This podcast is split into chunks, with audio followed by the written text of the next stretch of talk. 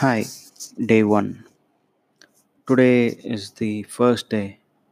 Uh, it it went really well. I was aware of the hundred day challenge throughout the day. Uh, I was really pumped up, and I feel really great that I have taken this challenge. Particularly, uh, the difference was in uh, taking up this challenge uh, to report every day. That is, giving a daily update is the key. I felt this time. Uh, not just uh, updates on NoFap in the form of text, but the daily podcast. Uh, I'm really excited for the coming days to give a daily update. So, coming to today's uh, tests, or what you call as testing times. Um, yeah, once I accidentally opened Instagram, and immediately the thought came, this is all stupid stuff. So I just closed it.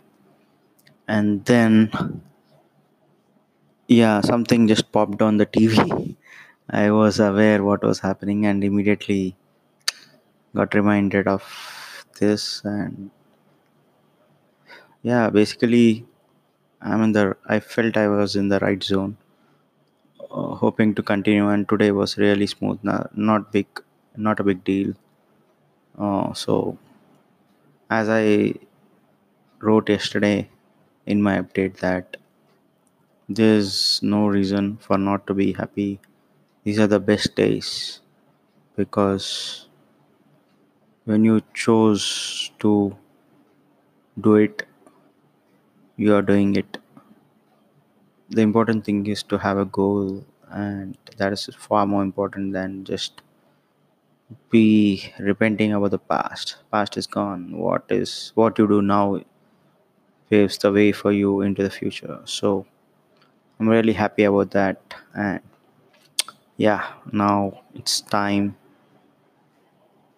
to sleep. It's 10:30 p.m so i'll be doing daily podcast in the night just before sleep. Uh, uh, actually i want to keep some small targets. So my first target will be 10 days. It's, it's easier to break this journey into bits and pieces. So my first target will be 10 days.